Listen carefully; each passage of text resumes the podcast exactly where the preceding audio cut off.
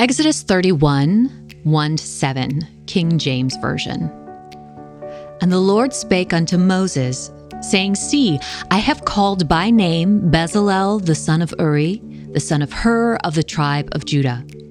And I have filled him with the Spirit of God, in wisdom, and in understanding, and in knowledge, and in all manner of workmanship, to devise cunning works, to work in gold, and in silver, and in brass, and in cutting of stones, to set them, and in carving of timber, to work in all manner of workmanship. And behold, I have given with him Oholiab, the son of Ahisamach of the tribe of Dan. And in the hearts of all that are wise hearted, I have put wisdom, that they may make all that I have commanded thee the tabernacle of the congregation, and the ark of the testimony, and the mercy seat that is thereupon, and all the furniture of the tabernacle. Could it actually be that you were called to create? In Exodus, God ordains the wise hearted ones to create the tabernacle, an incredibly beautiful and intricate place of worship and community formation designed by God and fashioned by hand picked artisans. Join us for this six week study exploring the spectacular effort of God's chosen people in an art project of magnificent scope. It takes the entire community of makers, craftspeople, leaders, administrators, teachers, and patrons all working together under the leadership of artists to fulfill God's command build a dwelling place for the Spirit of God. Neither Moses nor priests, warriors nor politicians were qualified to lead the task. This time, artists are called by name, filled with the Spirit, and charged to lead God's people. Come discover the original call of the artist and reconsider your creative gifting in the light of the wise hearted ones. So I am so excited to start this story of the wise hearted ones. I have been researching and working on and thinking about and praying about this story in Exodus probably for two years now. And it's such a rich, amazing, almost never, be to- never before told story. so I'm so excited to be able to dig into this with other people.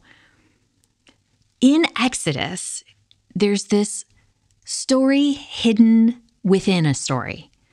Sandwiched in between Moses on Mount Sinai receiving the Ten Commandments and the glorious images of the Israelites carrying the Ark of the Covenant through the desert is a story about art and artists, design and makers. Now, I'm sure you're probably familiar with the story of Moses receiving the Ten Commandments on top of Mount Sinai. At least I'm sure you've seen an image somewhere of Charlton Heston in a fake beard receiving these big, huge stone tablet things. The light of God shines from you, Moses. Do not kneel to me, Joshua. These tablets of stone. The writing of God. And His maybe you remember the Ark of the Covenant and all that craziness from the Raiders of the Lost Ark. and probably you've heard the story of the golden calf and that great debacle. But I don't think I've ever heard of a movie about what happens in between all of that. And really, it's it's no wonder. The section of Exodus that I'm talking about is kind of like the director's cut on an award-winning film. You know, like, I mean, most people skip over the commentary and the backstory, understandably, because it sounds something garments like they this. shall make a breastplate and an ephod and a robe and a broidered coat, a mitre and a girdle. And they shall make holy garments for Aaron thy brother and his sons. Which reminds me of this guy that I knew in high school. So I was a part of the drama crowd, and before school, every day we kind of like hang out on the steps outside the theater, you know, just being our wonderful, weird selves together. And JJ was this guy who dressed all in black, always wearing Doc Martens, trench coat, heavy eyeliner. You get the picture. JJ was this large, imposing presence with a deep, resonant voice. And occasionally he would treat passersby to one of his many talents. JJ had this reputation for being able to read from the telephone book in a way that was so moving it would make people cry. At least that's the story. I don't ever remember being moved to tears, but some people swore that he had at least once made someone cry with his eloquence as he read off names and phone numbers. I always wondered if I could do that with those genealogy lists in the Bible. I'd love to try it sometime. Because in the midst of what seems like dry details are actual people and lives. And in the midst of these dry lists about materials and labor is an incredible story. Here, hidden in Exodus, in these 11 chapters of detail and lists, we makers and artists find the root of our calling. It's a story about art and artists, design and makers. This is the story of the wise hearted ones, the ones who were called by name and by heart to construct the tabernacle. See, God wanted more than anything to be with his people. And his people needed him to be with them more than anything. They needed a, a permanent place where they knew they could approach God and worship. And God always had a plan to give it to them. But this was not going to be any ordinary sanctuary or church building. This house of worship was actually designed entirely by God Himself with a level of rich attention to detail that is unparalleled by even the pickiest designer. I mean, keep in mind, it only takes four chapters for God to give Moses the Ten Commandments, but it takes 11 chapters of intricate instruction to convey God's plans for the tabernacle. I mean, that's some design. So, what was the deal? Well, this structure was far more important than what we think of as a worship space. For one thing, the tabernacle was supposed to be in constant use and not just for community worship. This was the seat of governance and judgment.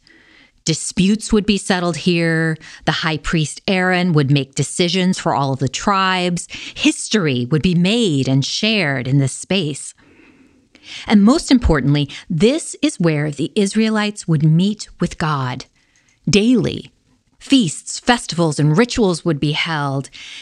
The priests would constantly inhabit it and, and care for the space for the offerings of the people. Being in such a space day after day was intended to give form and rhythm to their lives, and the aesthetic structure would shape their imaginations about the nature and character of God and the nature and character of God's love for his people. So, see, these lists are an outline of the drama and pageantry and ritual and beauty with which God would woo his people, keep them close, allow them to feel his presence. While the law was the governing structure for God's people, the tabernacle was the aesthetic structure that would hold them together as God's people. The intricacy and ornateness of the tabernacle represents the kind of home in which God's people would dwell.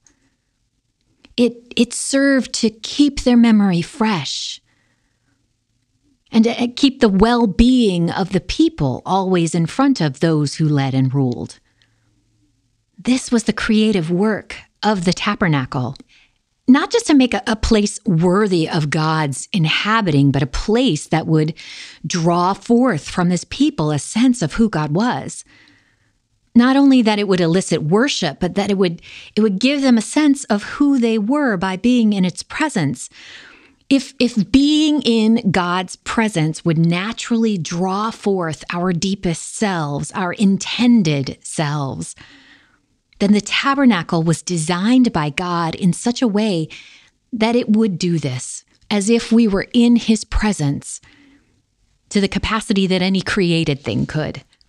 You could think of the tabernacle as the precursor to the perfect embodiment of God in Jesus.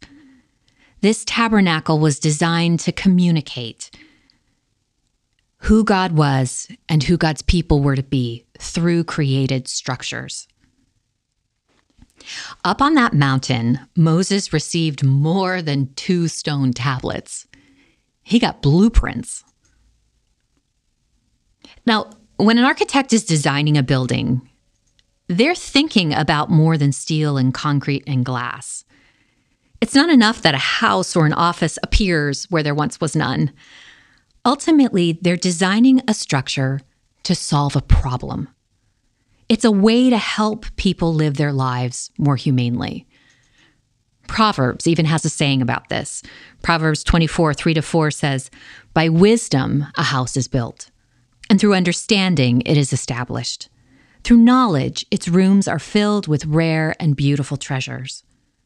What goes in, what surrounds us, how we curate our lives, is ultimately what shapes us. This is how God sees the function of design. And we can see it all around us in the framework of nature. When we open our eyes and we're just aware of the world around us, we see the trees and the flowers and the grass and mountains, and it draws us into a sense of awe because these things are designed to draw our attention to their creator. This is the framework that God has given us to, to inhabit. And when we do it well, we do that in our public structures and even in our homes. I remember when we were uh, decided to renovate our, our kitchen and our little living room, we came up with a list of all the words that sort of felt the way we wanted the space to feel. And we ended up with the urban cottage beach ret- beach retreat, urban cottage beach retreat. And that was the sense that we wanted. And and somehow that intention helped us to make decisions even down to the littlest details of of tile or throw pillows or lighting fixtures because we were designing a space that would help us to feel a certain way when we entered into the room. And that's what God was doing with the tabernacle.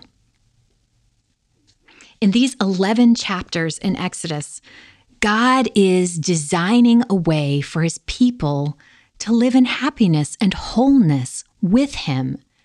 And he uses intricate beauty to do it. The ornateness of the tabernacle reflected God's character. It re- represented the power, the ability, the, the faithfulness of the God that they served. And it told their story and their place in God's plan.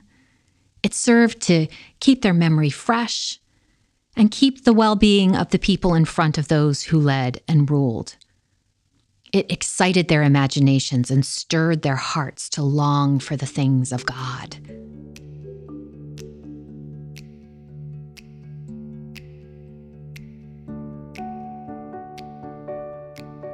The embodiment of God in architecture, art, drama, fashion, ritual, food, no small task. No wonder this took God's own design and God's spirit filled people to complete the task. For such an undertaking, God would need the right people in place to oversee and complete it, those with wisdom and knowledge, faithfulness and integrity, Surely God would entrust this holy assignment only to someone like Moses or one of his priests. But no. God ordained that it would require additional skills for this uncommon task incredible artistic craftsmanship. And for the first time since hovering over the waters in the creation of the world, God's Spirit is invoked to fill these artisans with gifts and capacity beyond their own. A supernatural partnering of God with His creation to make an aesthetic framework in which God's glory lived and dwelled. A structure of beauty for the formation of God's people. Wait, God called artists Let's stop right there. God calls leaders and missionaries and prophets and assistants and kings and even mothers, but artists? Nah. Yep. In the middle of the desert, in the middle of a time when God's people felt lost and confused, God called artists to lead. He raised up the wise hearted ones. Woodworkers, metalworkers, jewelers, furniture makers, sculptors, embroiderers, seamstresses, tapestry makers, linen makers, curtain makers, builders, utensil makers, silversmiths, goldsmiths, lamp makers, oil makers, priests, to perform rituals, garment makers, engravers, accessory makers, makers of belts and waistbands, sashes and headbands, gem cutters, underwear makers, cooks, bread makers, perfumers, incense makers, wine makers. All of these were wise hearted ones. Now, God could easily have instructed Moses to just choose whoever he thought were the most skilled craftsmen, or maybe even the ones with the most talent, the best hearts, and the best equipped to lead and supervise others. He could have even said that those in charge were to go out and pick all the ones they thought were the most skillful and had good hearts. But God didn't do that. He specifically chose by name the people he wanted, the ones he had prepared since birth, the ones whose hearts and minds and actions reflected the kinds of people he wanted to build his tabernacle. So, even though most of us have probably never heard of them, Bezalel and Oholiab share the company of Abraham and Sarah and Moses and Aaron. You know, when God calls by name in the Bible, he calls for a particular and holy purpose. Let that sink in. Named artists are included in the company of the giants of the faith artistic work is included in the master plan of God's activity with his people. And those names are significant. The name Bezalel means in the shadow of God, or in the protection or the influence of God. And Oholiab's name means the Father God is my tent. It might be a little hint in their names that they're calling to build the tent for the presence of the Most High God, to build a dwelling place for the Lord. And those whose names were not recorded in the Bible were called by heart there wasn't an audition or a selection process for all of the artisans who worked together on the tabernacle. The text says that the wise hearted ones came forward and offered all they had to offer. They were the ones who responded to a personal calling sent out through an inner knowing, an inner sense of response to, to God's voice. Those whose hearts were tuned to God in this way responded as if they heard their own names being called. And it brought out the best they had to offer. Those who responded to this heart call were then blessed with even more of God's grace and even more artistic skill and knowledge in order that they would have the tools necessary to complete what God had in mind. If there was ever a testimony to what God intended for creative and artistic people, this is it.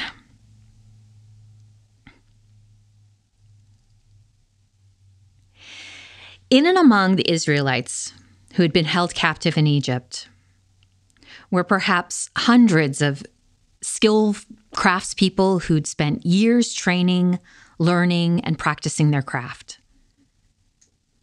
Now they were called upon and prepared to, to work together to create something far beyond anything they had ever been asked to create in their daily lives. The years of hard work, preparation, and apprenticeship was now called on for this greater purpose, a purpose that they didn't know that they would have until that moment. To those who this call went out to, who were wise hearted, they were called to come and make all that God commanded. This term, wise heart, is found all over this story and really all over the Bible. It's in Hebrew made up of two words hakma, which means wisdom, and leb, which means heart. Hakma leb. These words are used throughout the Bible to describe skill, but it's skill as in something that you know by heart something you're so good at, it's a part of you. It, it means to have a, a deep wisdom about a particular area.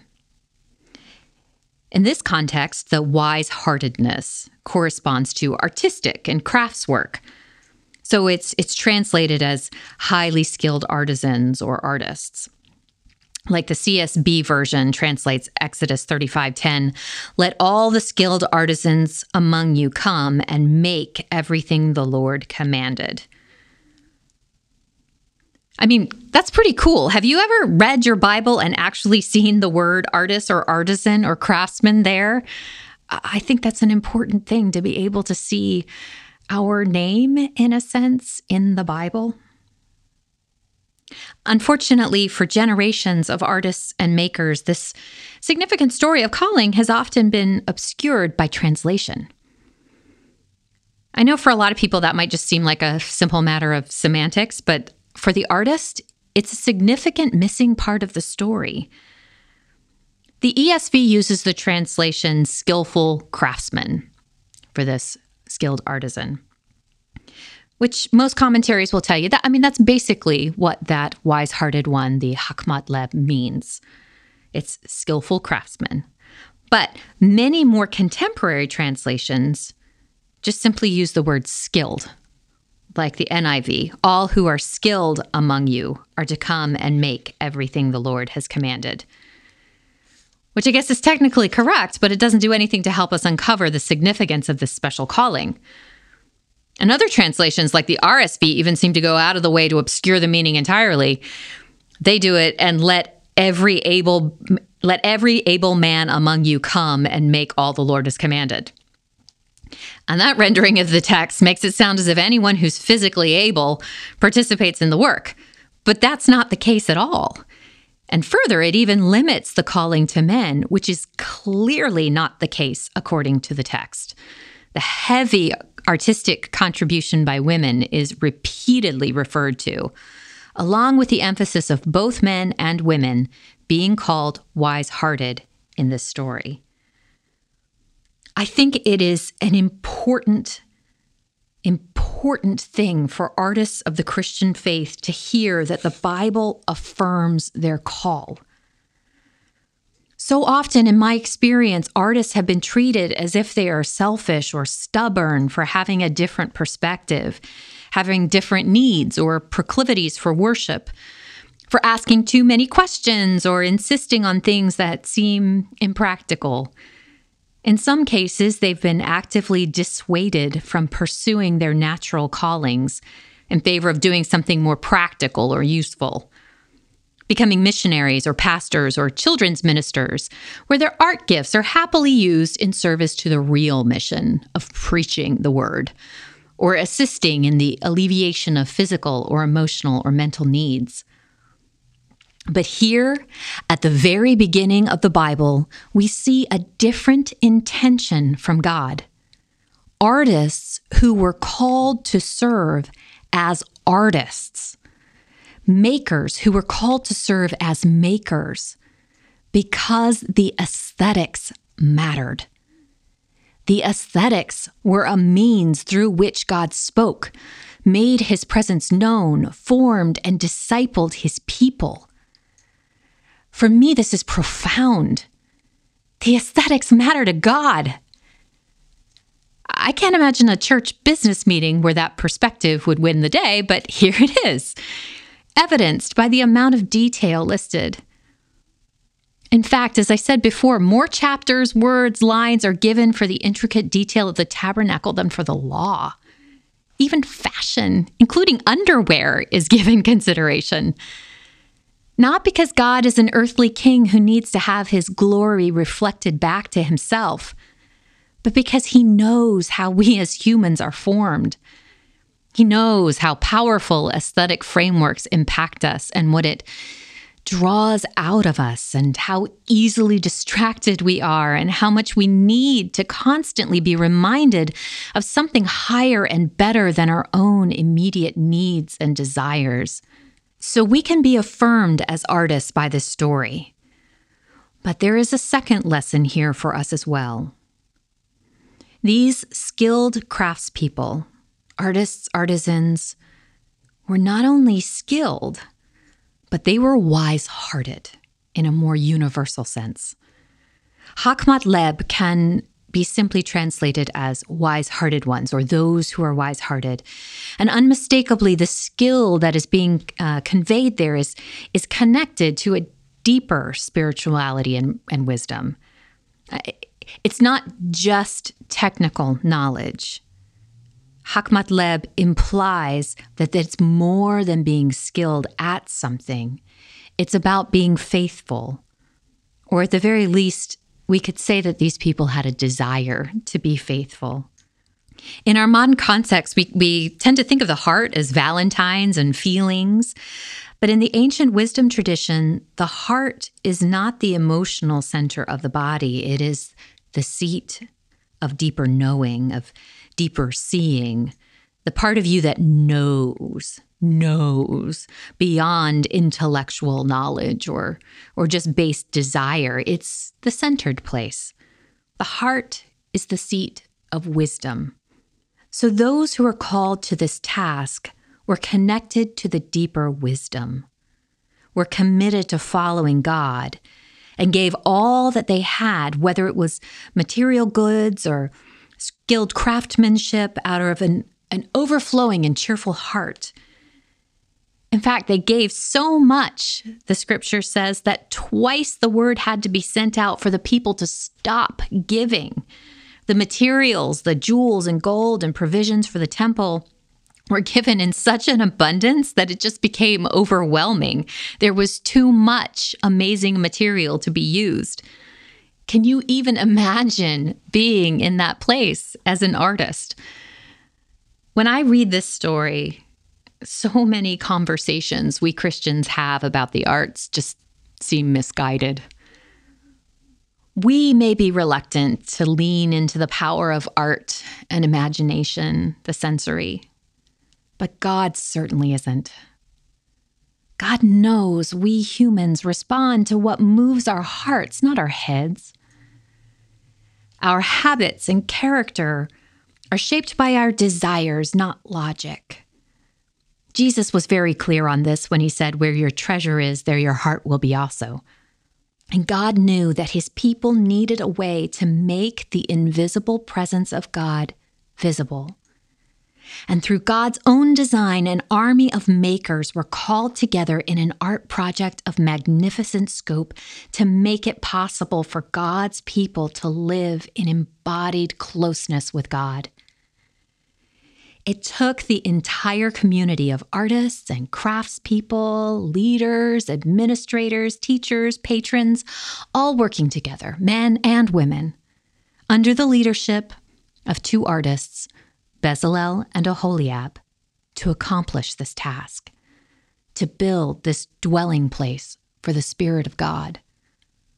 It's really difficult to read 11 chapters of intricate instruction on everything from decoration and fashion to perfume and bread making and miss that aesthetics matter to God. It's a natural assumption, then, to say that artists and makers matter to God as well. And in this story of the wise hearted ones, God calls highly skilled craftspeople by name and by heart to carry out his plan. These highly skilled, highly talented, highly creative people were given a calling with as much purpose and intentionality and weight as any great warrior, leader, or administrator in the Bible. These wise hearted ones were a forgotten priesthood of sorts, whose prayers were physical acts of making, offered up to God for the good of the people. This significant moment marked not the character or specialness of the artists, but of the task to which they were called. The Wise Hearted Ones series from the Verge Now podcast is presented by Convergence, hosted and written by Lisa Cole Smith, with original music by Jay Smith, and produced by me, Dan ABH. For more information on the Wise Hearted Ones and Convergence, please visit www.vergenow.org. You can rate and review this episode on Apple Podcasts. You can also listen to our podcast on Spotify, Apple, Podbean, and many, many more.